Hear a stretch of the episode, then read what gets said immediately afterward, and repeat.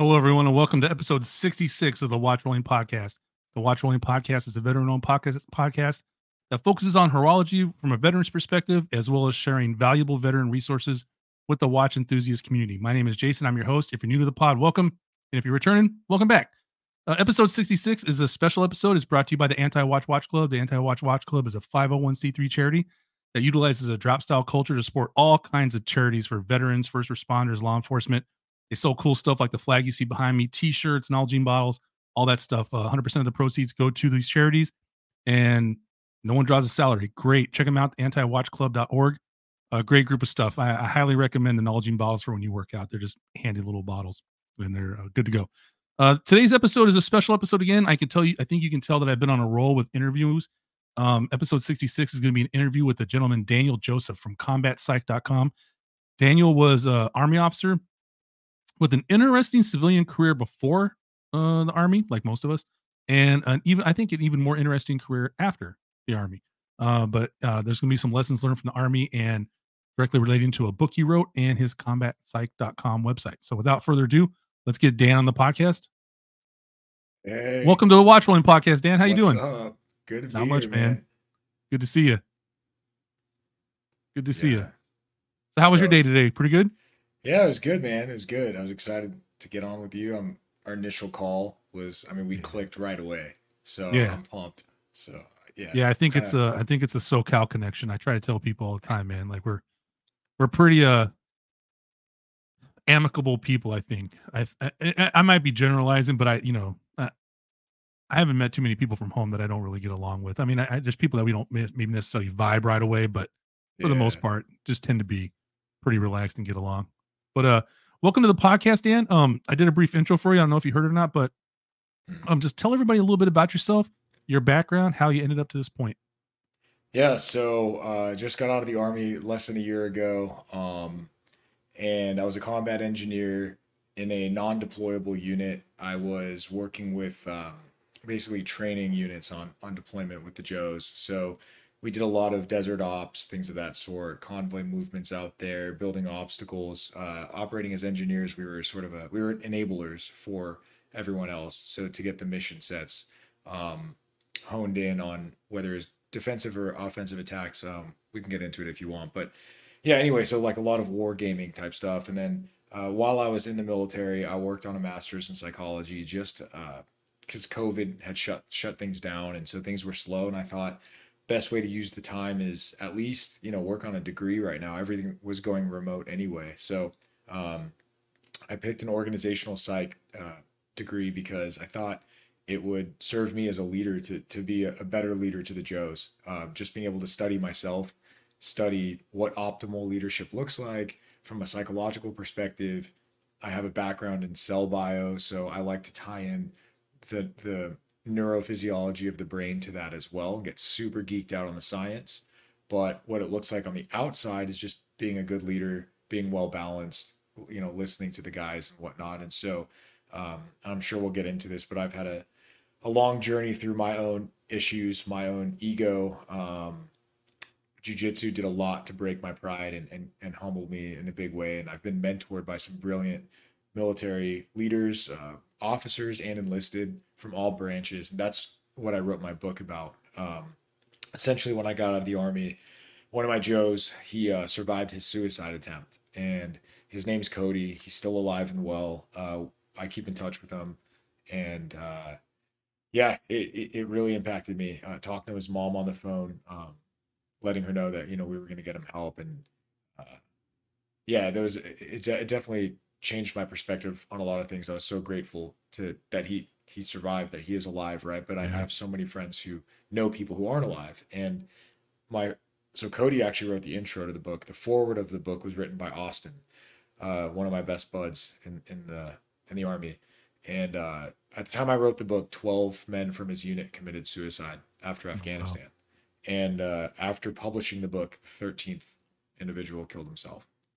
So, uh, and I still check in on Austin because, you know, he's struggled as well. And Yeah. I mean, we all do. We're all humans, right? So, what the military taught me, and I'll kind of stop after this, is just the brotherhood doesn't end, you know, when you get out as veterans and whatnot.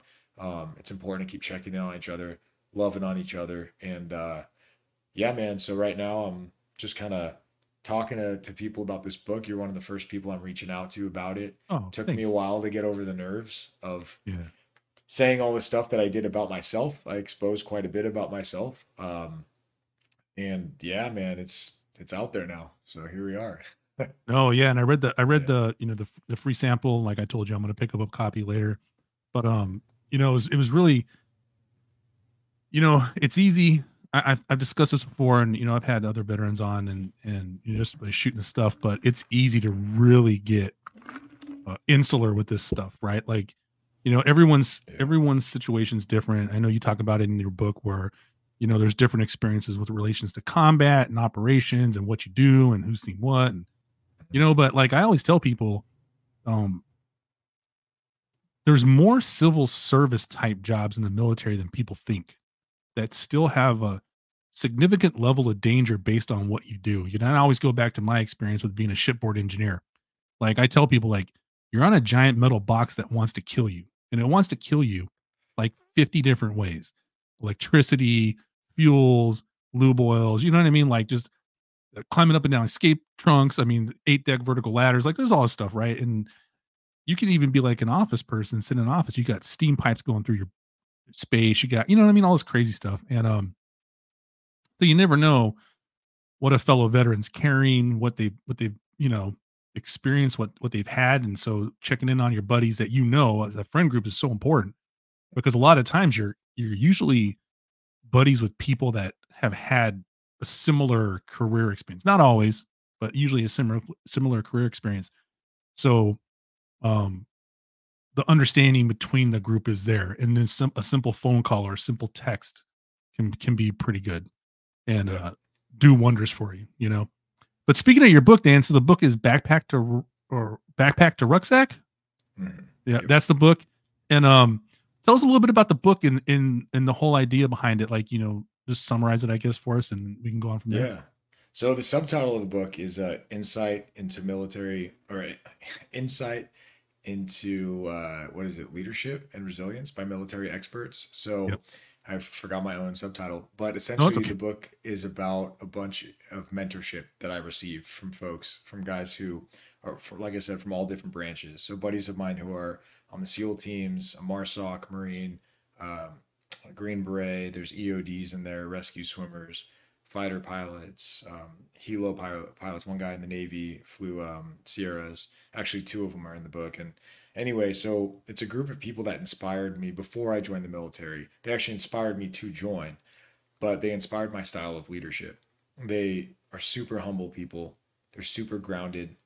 They're encouragers. They're positive people. They're aggressive. They're assertive. They have all these healthy characteristics, psychologically speaking, that for a lot of my life I envied and I didn't have.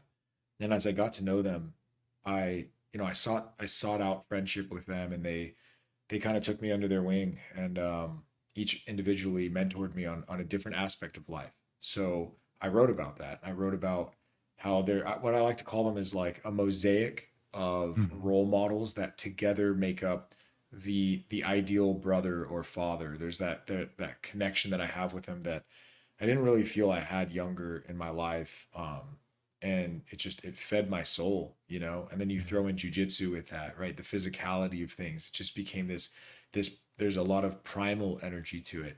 It was something where I lived so much of my life cerebrally, you know, I was in my head, in my thoughts. I still struggle with that. I'm I'm hugely an introvert in a lot of ways, but these guys kind of pulled me out of myself, got me on the mats. They got me running mountains. They got me rucking. They got me swimming in the ocean.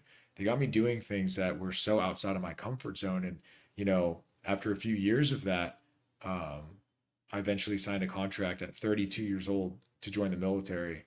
And uh, yeah, man, I, I I went to a non-deployable unit. Kind of bummed about that because I did want to go overseas. Yeah. And, you know, um, but it's all right because we all have our journey, you know, and and so what happened is I developed some really close relationships with combat vets. Uh, I was working alongside some amazing people that I, I would consider heroes, and and I always say that they'd cringe at that word. You know, they wouldn't want me to call them that, but um, they're giants in my eyes. You know, and I started to realize how much weight that they carried from war, from Yeah. not just the com- it's so complex, man. It yeah, the, the the killing and being shot at and being blown up obviously leaves huge scars physically and psychologically but then there were complexities of of leadership complexities of home you know dynamics at home stuff that they brought into the military that happened in childhood that just compounded it right and so i began to appreciate especially as i worked on myself through jujitsu you know getting pummeled getting beat up getting my ego broken um, learning so much about myself dude i started looking at them differently you know seeing mm-hmm. the layers because as i dug through the layers of my life it allowed me to have vocabulary and an awareness to describe the layers that other people have. And yeah. that essentially was my value to these combat vets was getting to have these private discussions with them about stuff that they've seen, stuff that they've been through, stuff that they've done in war that they've never really talked to other people about.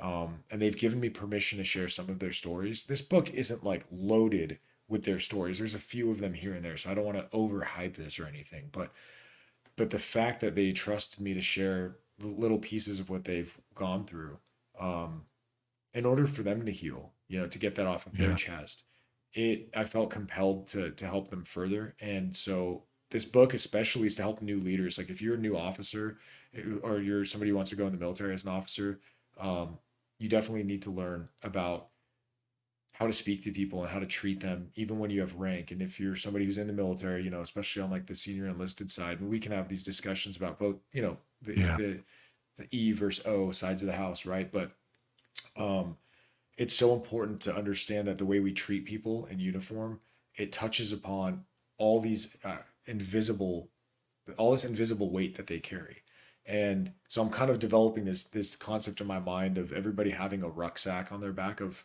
yeah. emotions and feelings and experiences. And some people have massive rucks other people have smaller rucks right? But yeah. we don't know like in the military in the army we all have one ruck right? It's all the same looking ruck.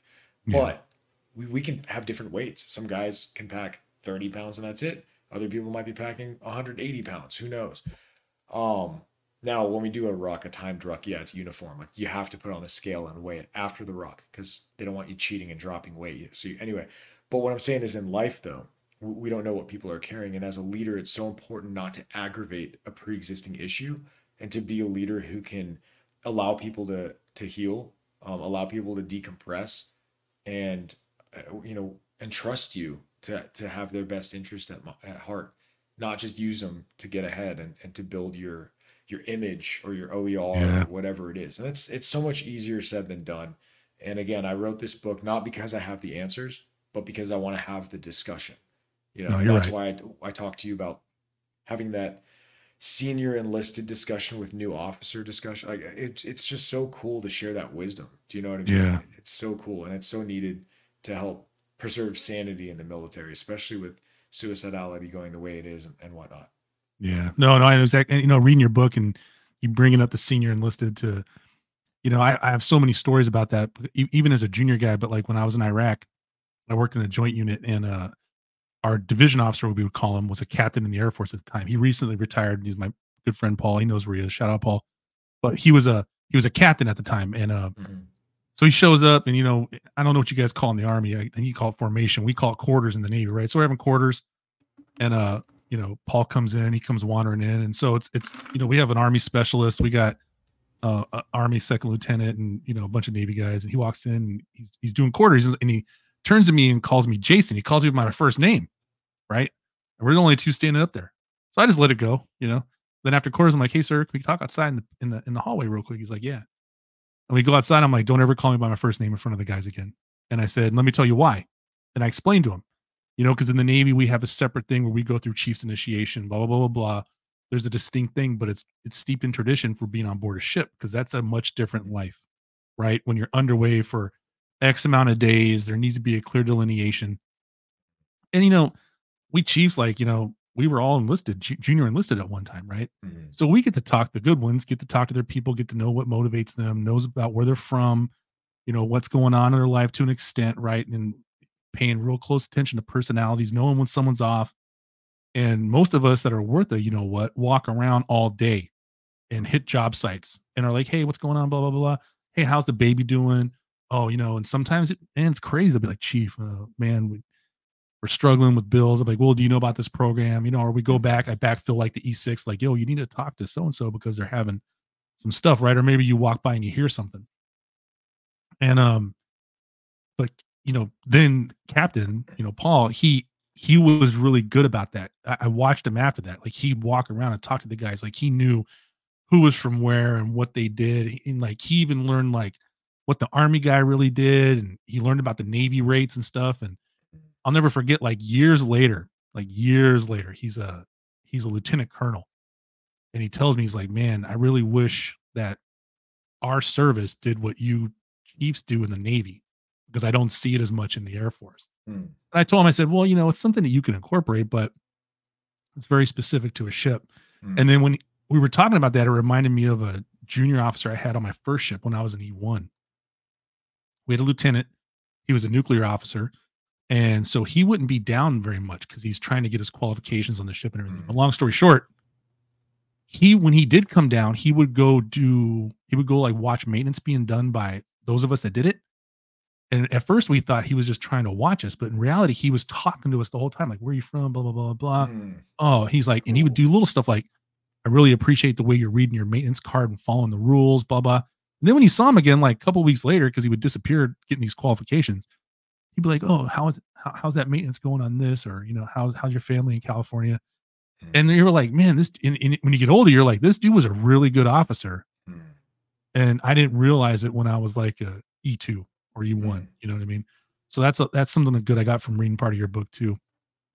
Um, Awesome. was that something you like inherently knew when you started um in the army, or was that something that was taught to you Um, from like maybe a senior officer or a senior NCO? You know, maybe a little, a little bit of both, because you know, a lot of, dude, you got to be authentic as a leader. You got to let, you know, it might bother some people, but you got to be yourself. And I, I'm, Yeah. I'm a talker. I love getting to know people, and um, even as an introvert, there, you know, yeah, I just when I initially meet people, there's an excitement where I want to know who they are, what you know, what makes them tick, and especially in the military, when things suck, when the environment sucks, dude, all you have is each other. So you you Yeah. gotta rely on that. But I, I have to say that there are a couple of friends of mine who some of the first guys I met uh, and that I wrote in the book, and I'm trying to remember to like change their names because I don't. I wrote I ch- for you know because some of them are still active duty. yeah. Um, but there's a couple uh, Navy SEALs who really mentored me and taught me how they interact with their guys and how uh, approachable they have to be, right? And how real they have to be with them. And that was the coolest thing ever, that team guy concept. And then one of my really good buddies, Will, he's uh, the Mar Marsoc operator. He's got the same heart, super humble guy. Um, didn't have to ever, I talk about this in the book, never had to like overcompensate or act tough. He just, he knew who he was. You know what I mean? He didn't need to prove anything. And then my other buddy, Jazz, he's an artillery officer in the um, in the Marine Corps. Uh, same concept, just close to the guys, living in the field. Um, he, you know, said never live better than than the Joes, than the guys around you. Don't, as an officer, have a higher standard than than they do if you if you're in the field. You know, I get it's different on a ship, but Yeah. when you're out there in the desert, you know, um, it's important that you don't try to separate yourself too much from the guys because they're they see everything, man. You're you're living in a fishbowl. But um, I, I just loved hanging out with the dude. I love hanging out with privates, man. I love talking to the, the E1s, E2s, and I know it bothered some people, and this is why I was kind of you know offline when we were chatting about some some people said, hey, you know, I I don't I don't like it. I don't see officers do that. Officers aren't supposed to go talk to those guys and be that comfortable about it. Because I, I was just, I talked to them like they were like brothers of mine. Do you know what I'm saying? Like Yeah. siblings, and that bothered some people. And I think it bothered some who maybe didn't have that capacity, just didn't feel like they, maybe they wanted to connect but they couldn't. Um, Yeah. but I understand that some NCOs were like, hey, that's could be seen as like disrespectful to us because, you know, it's this chain of command, right? But then there's others who would argue, no, dude, you're you're letting the guys speak up. You're letting them know that you care. Um, suicide was a thing during the lockdowns, Yeah. especially, right? And I didn't want to lose a guy. You know, I wrote it on my wall, on my board in my office. Um, like my goals as a leader, and number one was never lose a soldier. Yeah. And um, I, you know, they came in like, "Sir, what is that?" Because I'd let my guys in the office, which also bothered people. Because like, why do you do that? Why do you let list the guys in the, in the office? I'm like, dude, what? Uh, anyway, so they come in and uh, they're just like, why, why, why'd you write that? Never lose a soldier. And I'm like, I got serious, you know, I, I get emotional, you know, you ask my Yeah. friends, I definitely wear my heart on my sleeve, but I told them, I said, guys, I'm not going to, you know, I'm not going to say, I don't want to give a stupid order or push, push the envelope on our convoy movements at night or in our training that gets you guys killed or hurt, you know, cause I'm responsible to their parents, you know, if, if Yeah. one of my guys dies, I'm answering to his mom and dad. You know, what did I do? What order did I give? Um, what could I have done differently? Because I know that's what I'd be thinking of. You know, like my brother's a Marine. Um, if he died in combat, I'd want to know everything. Who told him to go be there? Who like could you have mitigated his his life being lost? You know, and so I thought of my guys like that, right? And, and the, the girls. There's females in the platoon as well, and um, yeah. I mean, I don't want to get too emotional about it, but like, it, it just, dude. Like a, a lot of the guys came from rough backgrounds, man. Yeah. You know, rough violence, dude. A lot of violence. Um, Yeah. Getting shot at. Um, dude, just crazy stuff. And so these are the soldiers that made up my platoon. You know, all different races, all different Yeah. backgrounds, all different socio. It's just a socioeconomic like amalgamation of everybody in America all in one platoon. It was so cool. But um, I was inspired to get to know them and inspired to be close to them and keep my finger on the pulse. Because if mental health wavered, yeah, it wavered a lot. Um, Yeah. you know, and and uh, things got rough, and so I, I was oh maybe overcorrecting.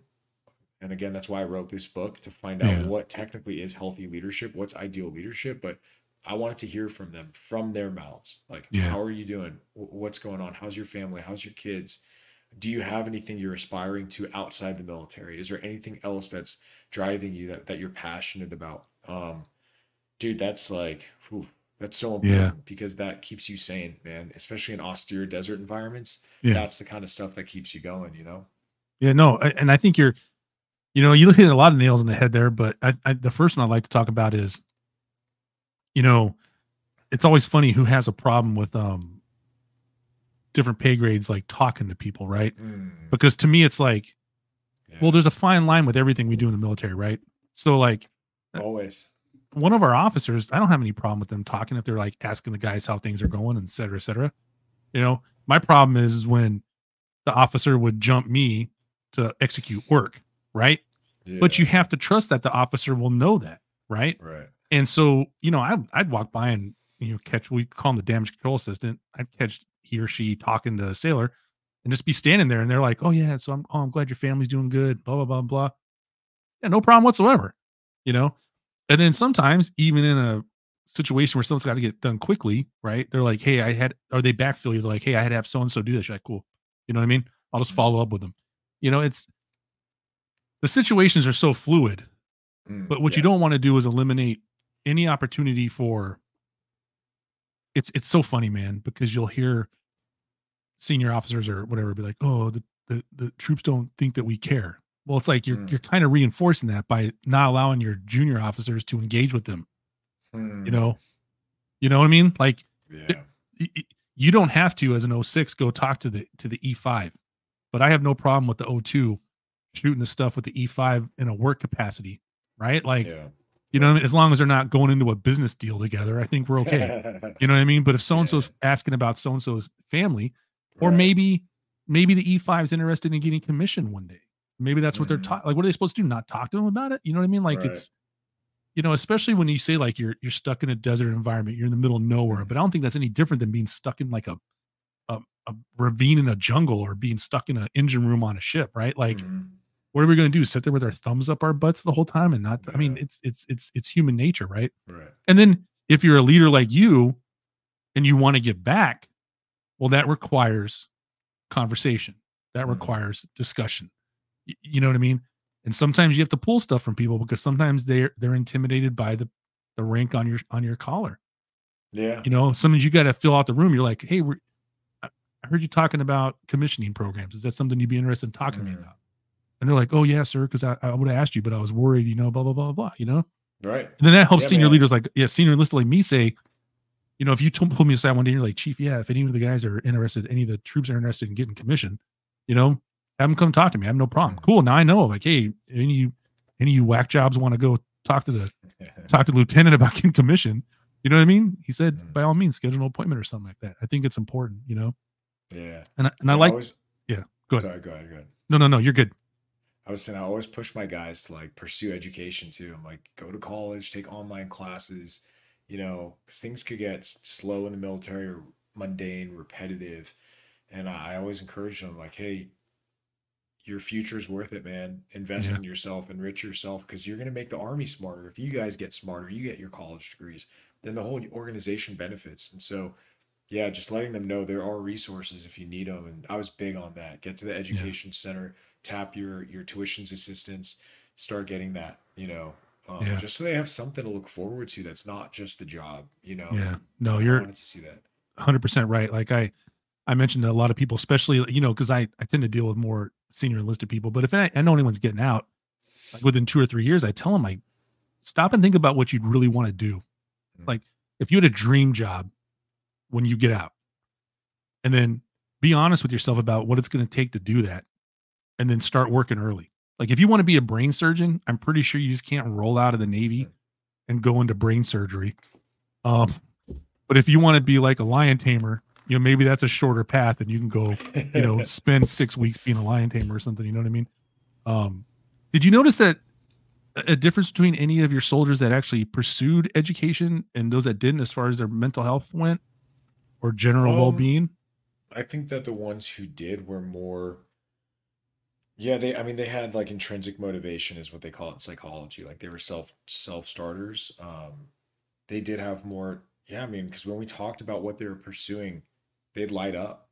You know, they were excited to talk about because we're not talking about vehicle maintenance. We're not talking about when the next formation is. You know, it was about, hey, uh, by the way, how's school going? And then the, uh, you know they get to rant and talk about what they love. You know, so yeah, Yeah. it was great. Some of them you know, tried to do school and then got discouraged. They got stressed out from work or they felt maybe unsupported by by certain people. And so I, I definitely doubled down on reinforcing the fact that if if you're my soldier, then you're absolutely supported in pursuing an education. Like, you know, because because it's funny and and you know how leadership is, bro. Somebody comes in with one type of personality, sets a standard, right?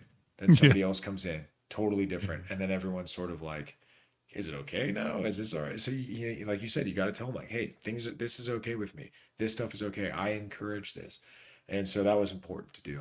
Um, and so yeah, I advise any leader going in, um, when you follow your heart and you want to do something for those that you're leading, yeah, be vocal about it. Let them know that it's supported. I didn't really understand this. I didn't understand how important it was at first because I I I guess I expected to just have to fall in in line, you know, in the Mhm. military because that's kind of how we're indoctrinated, I guess. But um, realistically, as a leader, you get to you get to change things. You get to make changes. And I know there's a lot of resistance, and this could be a whole everything we're talking about could be a massive discussion because Yeah. can you really change it? It's a huge Yeah. ship with a tiny rudder, right? Yeah. But within your sphere of influence, there's little things you can change. And if you can make it 1% better for the for the guys you're leading, um, it's totally worth it. You know, it's Yeah. totally worth it. And the worse the situation, the more that 1% stands out, the higher the contrast of that. And Yeah. so there's, and that's again part of why I wrote this book. Like, how much was I supposed to change? How much was I supposed to, to actually impact the military at as an O2? Because I got out after three and a half years. So, uh, you know, what could I, what else could I have done for them?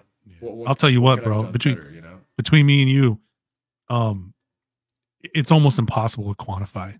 You know what I mean? Because it's like Totally is. You're right. it's. I mean, you could have a conversation for five minutes, man, for five minutes, and and, and you might have just passed that soldier, Mhm. and you may never see he or she again. And you know, three years down the road, they're like, man, when I talked to that lieutenant, you know, Hmm. it clicked, and they go. Let's just say they stay in, and they and they have like a, a company or they have you know a platoon, and they positively affect 10 of those people and those 10 of those people take that little nugget man that little Yeah. nugget you gave them and it's it's a mantra for them or something that they add to their so cool. quote unquote toolbox you know what i mean Yeah. it's it's happened to me and i I- i've had people man i uh, bro i i've been like in the exchange like you guys call it the post exchange we call it the navy exchange Mm. and i was at an inspection command for three years once where i every week i was going to a different ship inspecting engineering stuff i've had people come up to me to this day um hey were you so and so i'm like yeah and they're like man i was an e3 on that ship and that guy's an Mm. e8 now and he's like Wow, when when i when i and he and he told me he goes, when I messed up that evolution and you didn't chew me out, but you showed me how to do it correctly. Oh, that's awesome. He goes, you That's made so me cool. want to be a trainer, right? And I'm, and, and you forget because I've been retired for a hot minute. You know what I mean? Like, you forget, and I'm like, oh, thanks, man. I'm so glad you're doing well. Blah blah blah blah blah. You know what I mean? Like, and uh, and not blah blah blah in a bad way. Just like, man, and and it's the opposite end of the the coin is the same. You you can lose your temper, you could lose your patience, you could Yep. you could be prideful in a moment, and that could have the other reaction for a person down the road, and they see you and they're like, "F that guy," Yeah. kind of thing. You know what I mean? So, I think uh I think asking the questions are good. Yeah. Um, like like you know, asking the question, could I have done more? Could I have done more? But I think like if you really put your heart into it when you served, you've done more good than you could ever possibly quantify. It's it's man, it's it's it's mind-boggling, but at the same time, it's humbling, right? Because you're Mhm. like, you know, you at the end of the day, you know, you know if you gave what you could or not. You know what I mean? yeah, man. You know, trying it's, to move uh, mountains, bro. Trying to move yeah. mountains is, is a tough gig. yeah. But So, you know, speaking of like, you know, because I think it teaches humility, but speaking of humility, so you talk you talk about jujitsu a lot, and and uh I know that's a very specific physical thing to do. Um, and I know for some people it's much more than just physical. Um, but do you think there's a correlation between like the because I I've never done jujitsu, but I've read a lot about it, and you Mm. know, most fighting sports there's more thinking involved than people think. Um, Yeah. but do you think there's a correlation between like a combined mental and physical approach to Yeah, wellness and mental health? Totally. So it's it's hard um hard not to see that, especially at the gym I'm at. So I I was I go to Victory, uh, and that's where Jocko Willink's at. Um, and so there's a lot of amazing coaches there. Dean Lister is one of my favorite coaches, and he's there at the gym. And um, so you know, talk about mindset. Uh, it's it's incredible rolling with team guys and just some awesome folks in the Navy and the Marine Corps. Um, it totally ties together because it teaches you humility it teaches you how to stay calm it teaches you uh, how to you know how, be aware of your body be aware of your injuries um, be aware of your flexibility what you can handle your stress levels your breath control. I mean all this stuff it's so in, in psychology they call it interoception how well you're able to to feel what's going on in your inner world and jujitsu gets you in touch with your body, man, in a, in a very special way. Um, and it's like three dimensional chess, you know, the technique. So if you're a white belt, you learn a move, and it's like these are the four steps to execute this choke or this arm bar, whatever it is. Then you go to they call it the lab, like where black belts will show up, um, and they'll kind of be all these black belts together going over a sequence, right? So they'll go over that like that white belt move, right? But what was a four step move for us white belts would be a 40 step move for the black belts. They'd go hmm. into such depth and such precision and granularity with all the movements, you know, to just sharpen that move and make it that much more lethal, that much more impactful. And this is all mindset stuff. I mean, they taught us on they teach us all the time on the mats. Everything we're we're educating you on here, it translates off the mats. It translates in the world. When we teach you how to control your ego and use the appropriate amount of strength on a move.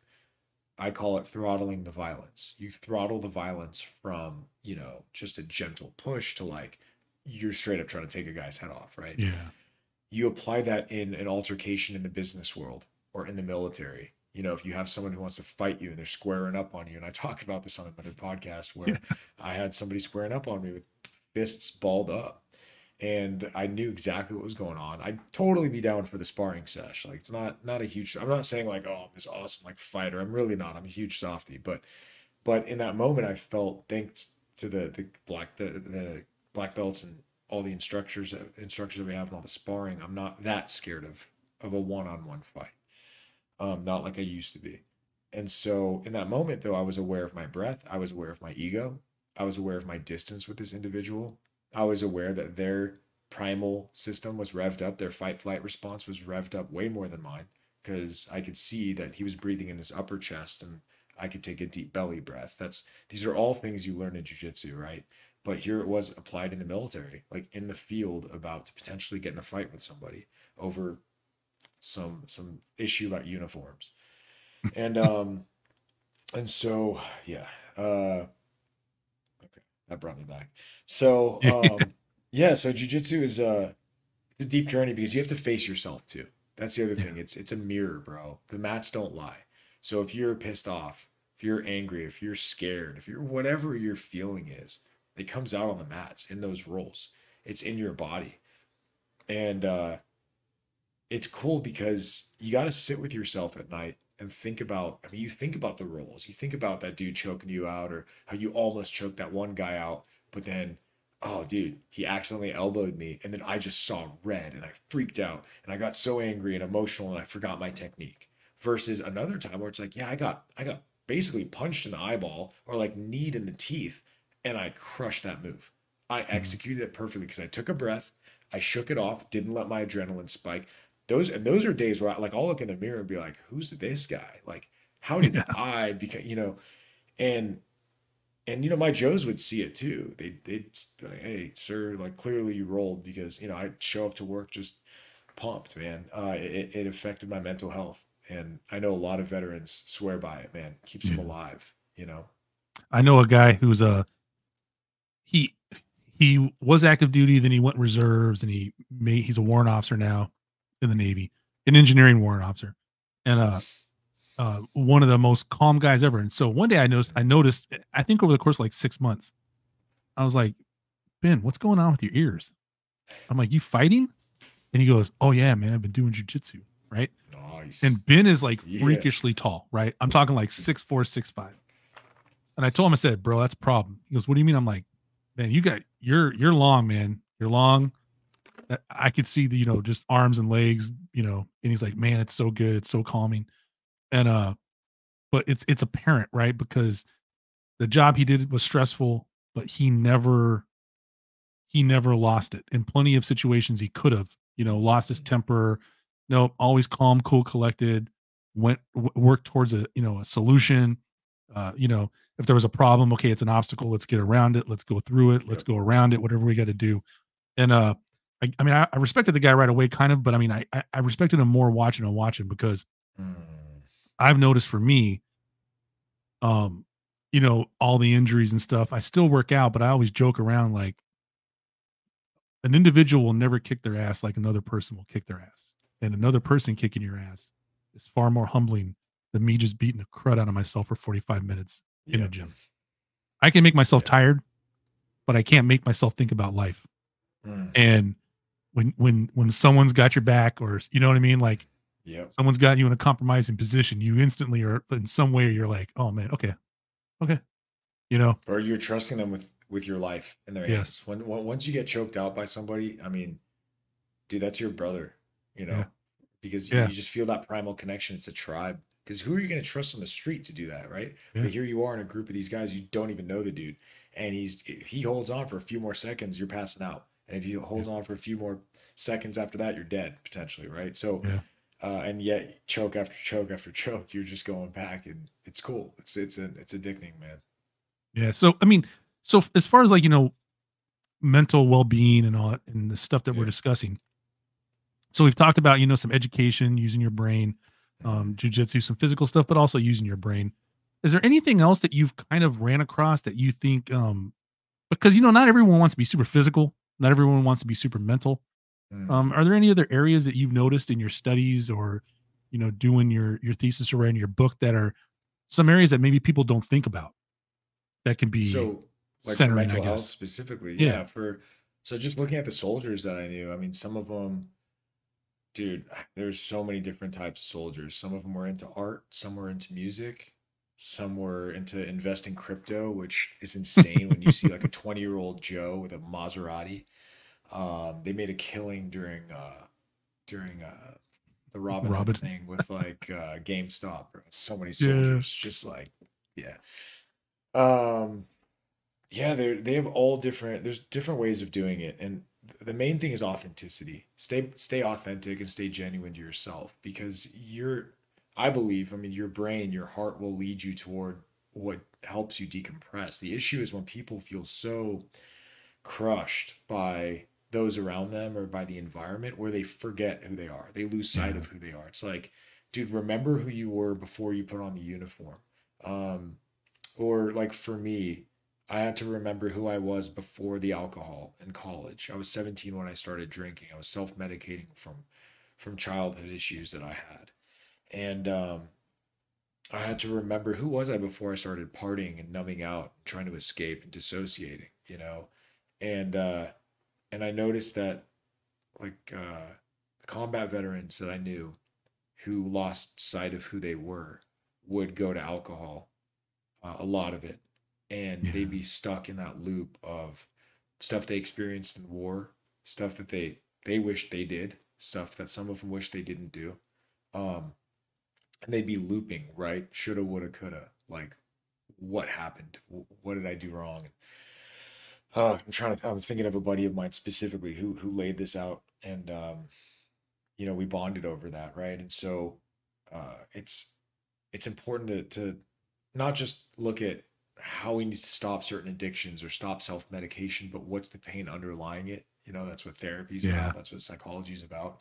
And when you look at, so there's this beautiful word in psychology called sublimation. And sublimation is a concept where you take the angst that you would use to like drink alcohol, do drugs, fight somebody, whatever it is, and you you channel it into a creative, productive process. And that can be anything. I don't care if it's dancing, I don't care if it's pottery, CrossFit, jujitsu, I don't manufacturing guns for like I have a bunch of friends who love machining gun parts and uh, putting Yeah. Cerakote on them and designing weapons of all sorts. Like whatever it is that gets you excited, go do that. Um, and you can do it while you're in the military, but Yeah. especially when you're out, um, yeah, man, it's there's no No, that's huge, man. One size fits all. Yeah, it's huge because, so you know, it, I think there's interesting takeaways from this, right? So like, you know, I came in the Navy like six days after I graduated high school, right? So like, graduated high school a week later, I was in boot camp, and um, that was a hilarious conversation with my mom. I hadn't, I hadn't been living at home for like two years, anyways, but I just rolled by like, hey, mom, I'm going to boot camp in like six days. But you know, as a kid, I was always really right brained, right? Like music, Yeah. I like to watch movies, Yep. um, I like to draw. Now, you know, I, I read some stuff about stereotypes and stuff like that in the intro to your book, and Yeah. you know, in my cult, in my culture growing up, you know, um, What's up, Brad? My buddy just showed up. Oh, what's up, Brad? And uh, He's so, uh, awesome dude. and uh, all the stuff, uh, some of the stuff I like to do would get looked down upon, you know, from people my age in my group. Um, and then I immediately go in the Navy, and I was like, there's not a lot of time to to really paint. There's not a lot of time to, you know, listen to music's one thing. Um, I even kept that kind of close to my chest because you know, like, it, I couldn't just come out and be like, yo, I really I love Depeche. Mode. Yeah, yeah. You know what I mean? Like Depeche Mode freaking rocks, bro. Like if anyone doesn't like should, I get it. We feel like I Yeah, you know what I mean? people. And it's funny how you talk about how being authentic because I think sometimes like especially the junior people when they first come in the military, they lean really hard on where they're from and they become these hyper versions of where they're from, right? Yep. And some Yeah. even play it up, right? Um, Yeah. because you, you you you become like strangely loyal to where you're from. It's really freaking weird. Um, it, it's like it's like they always joke about the Benetton ads. Like there's one cowboy guy, there's like one dude in Dickies, and there's there's another, you know. But um, yeah, I think it's important because like to still incorporate even even of like like you said to the sublimation. If I'm only going to be home that night for 4 hours, I should probably make one of those hours doing something I like to do and not drinking. Yeah, you man. know, if if if I like to draw, well, you know, and you're doing a big project, well, you you you can only eat an elephant one bite at a time.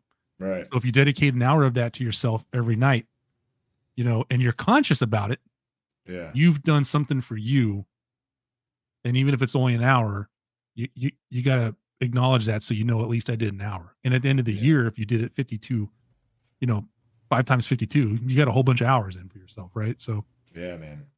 i think it's important and then i think you hold on to that and then like you talked about the jujitsu stuff how the white belts have four moves to get this done and the black belts have 40 moves to get this done Mm. whatever it is you're interested in, if you keep at it, you'll eventually get to the point to where you're doing 40 moves and something you really, really care about.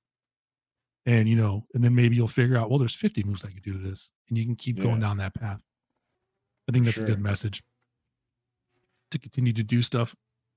Um, so Dan, you know, talking about your book, um, I'm actually excited to get a copy and read it. I, I learned a lesson today. I'm going to start getting people's books ahead of time and read them before they show up. I think that would be beneficial. But we we kind of do this on short notice. Um, but you know, are do you have any plans in the future for anything that you can divulge or anything in the works now, or are there any projects that you've done before that maybe we haven't addressed yet? And and if so, um, would you like to share them and how they benefit uh, my community of veterans and everybody that watches?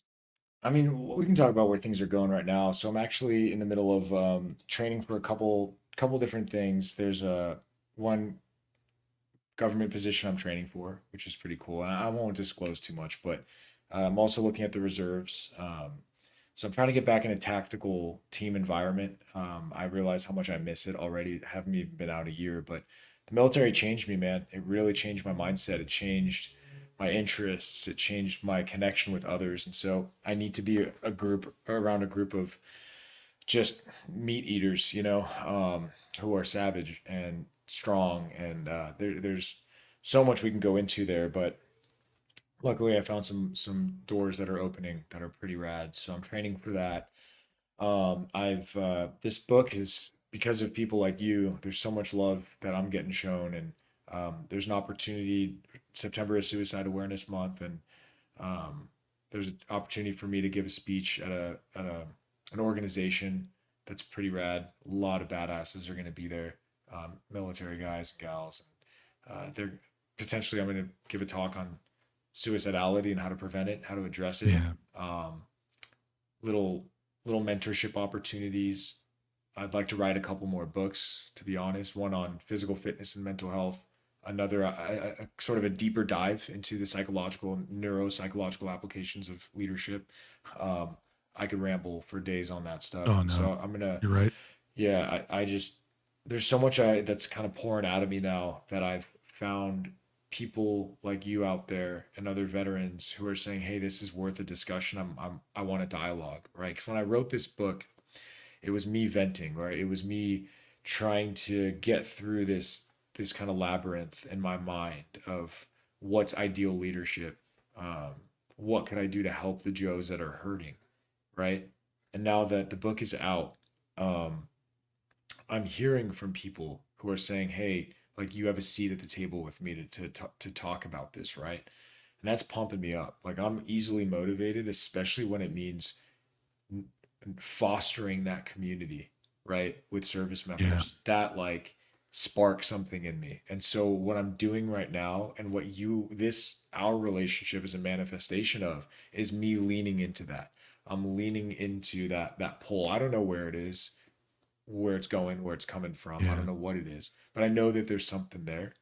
And uh, dude, I just as long as we're having these discussions and people are sending these invites, I'm all about it, man. And uh, Yeah. So ideally, I'd like to be a, a an author of several more books. I'm gonna st- I'm recording the audiobook of this one as well, Nice. and um and then I do want to get back in uniform in some capacity. Awesome, Uh, man.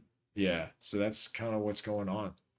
Yeah. I think it's um, you know, you talk about opening doors and going back. I, I think I think you probably are receiving the reception you're receiving because you know it's it's one thing to sign up and you know you know boot camp and or officer Mm. candidate school whatever you go to right is shut up and do what you're told and Yeah. discipline and I get it. Listen, I get it, man. Like, like I get it to an ex- I get it, right? Like, um, it all leads up to when something happens in a moment. If you have an order that needs to be executed, you need to execute it because a lot of times in that kind of situation, time is of the essence, right?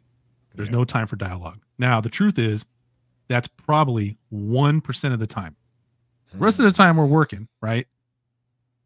You know, you might be able to ask a question like, "Yo, is this uh, is this wrench the best wrench for this job, or is this?" You know what I mean? Like, and, and then a leader's like, "You know, what? actually, that's actually not the right wrench in accordance with the card. Let's go find the right wrench." Right? Like, I'm glad you asked that question. Um, but the whole like having your head on straight, quote unquote, thing Mm. has not been a topic of discussion for a long time. And for those of us that, you know, I joined in 93. So I joined prior to September 11th. And and I've often discussed how there's a I've noticed a slight difference in the people that joined pre Yeah. September 11th Yep. and those that joined afterwards. And um not good or bad, just a difference. Mm. But a lot of us like they talk about resiliency and all this other stuff, but you know, a lot of us were resilient before we joined. You know what I mean? Like Mm. you, you had to be like in I think pre September 11th, you weren't sold on like this patriotic thing. You were kind of already patriotic because you're joining the military, right? Mm. But the military commercials were more like, yo, let's go do some cool stuff. You might die. Hmm. Um, but if you don't, you get this sweet college deal, right? Yeah. And then after September 11th, there was a bunch of like, uh, you know, and, and I get it. But I think my whole point is, is like, you're getting a churn in this conversation because, um, as an organization, you can only bottle stuff up so long before it explodes out. Hmm. Right. We inherently have difficult jobs. And I know there's a lot of, you know, smack talking between what you guys would call MOSs and we call ratings or Right. communities, right? There's a lot of smack talking.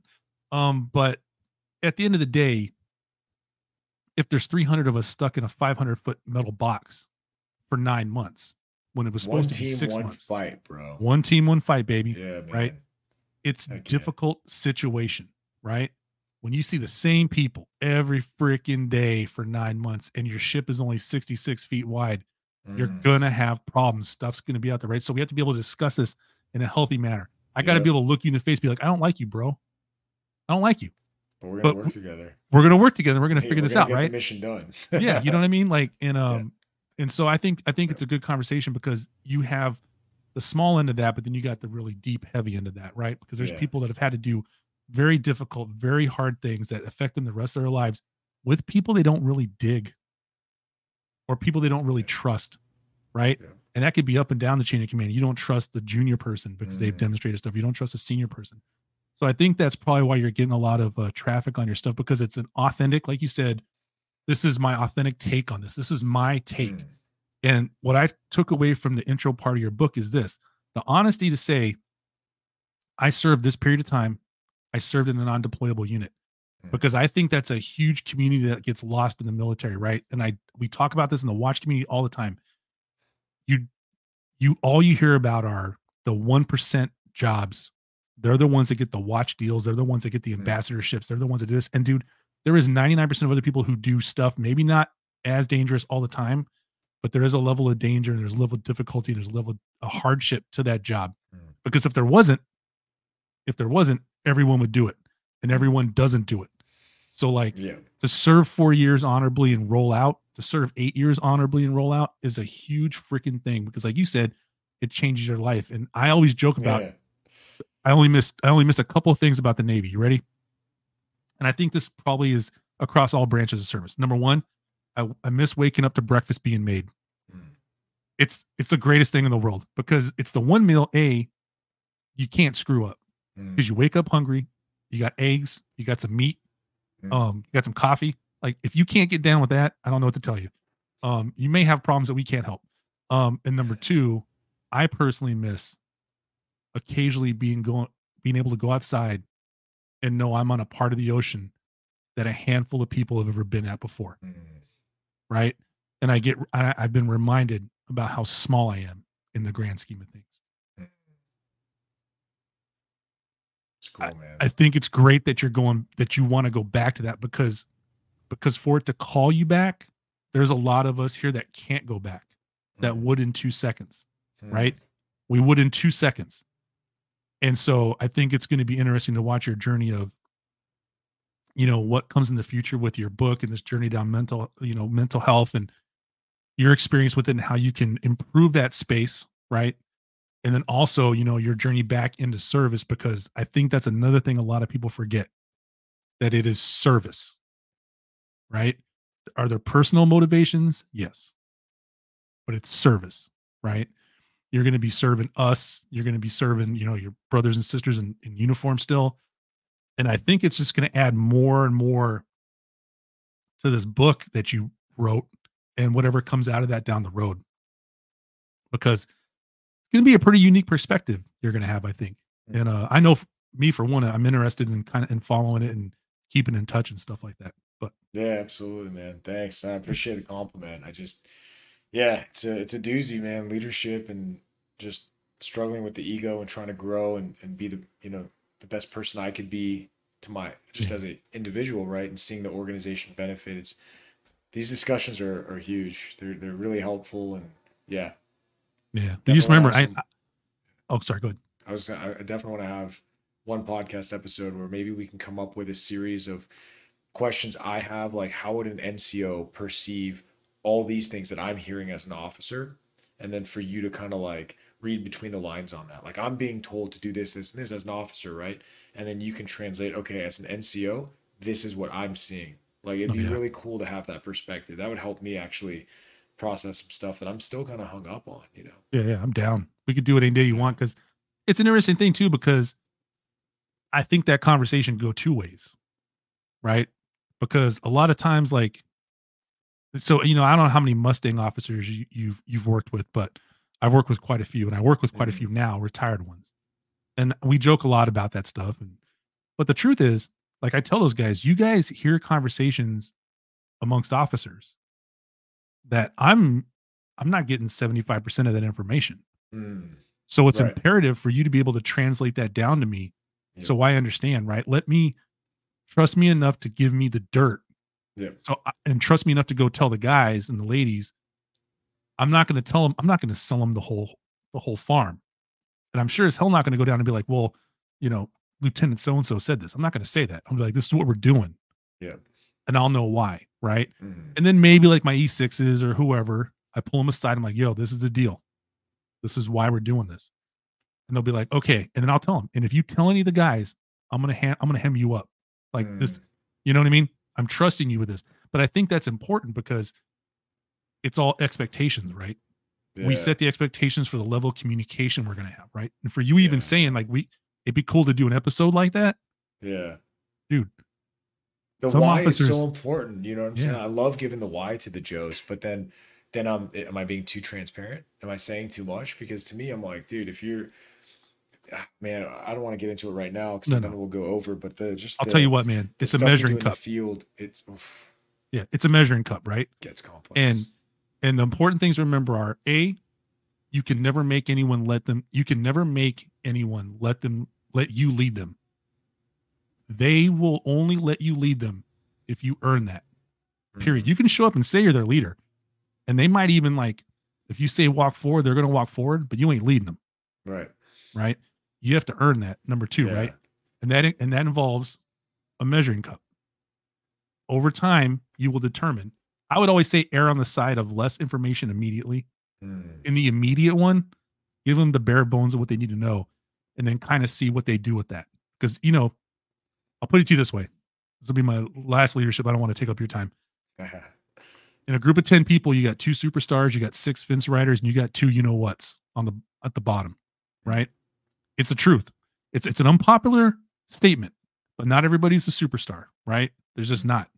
If that was the case, we'd all have a billion dollars and you know, be, you know, six pack abs and all this. Anyways, your only job as a leader is to get those two people that are at the top to pull those six in the middle towards them so you can accomplish the mission. Now, that's complicated mm, because you got to know what motivates Yep. all 10 people, yeah. right?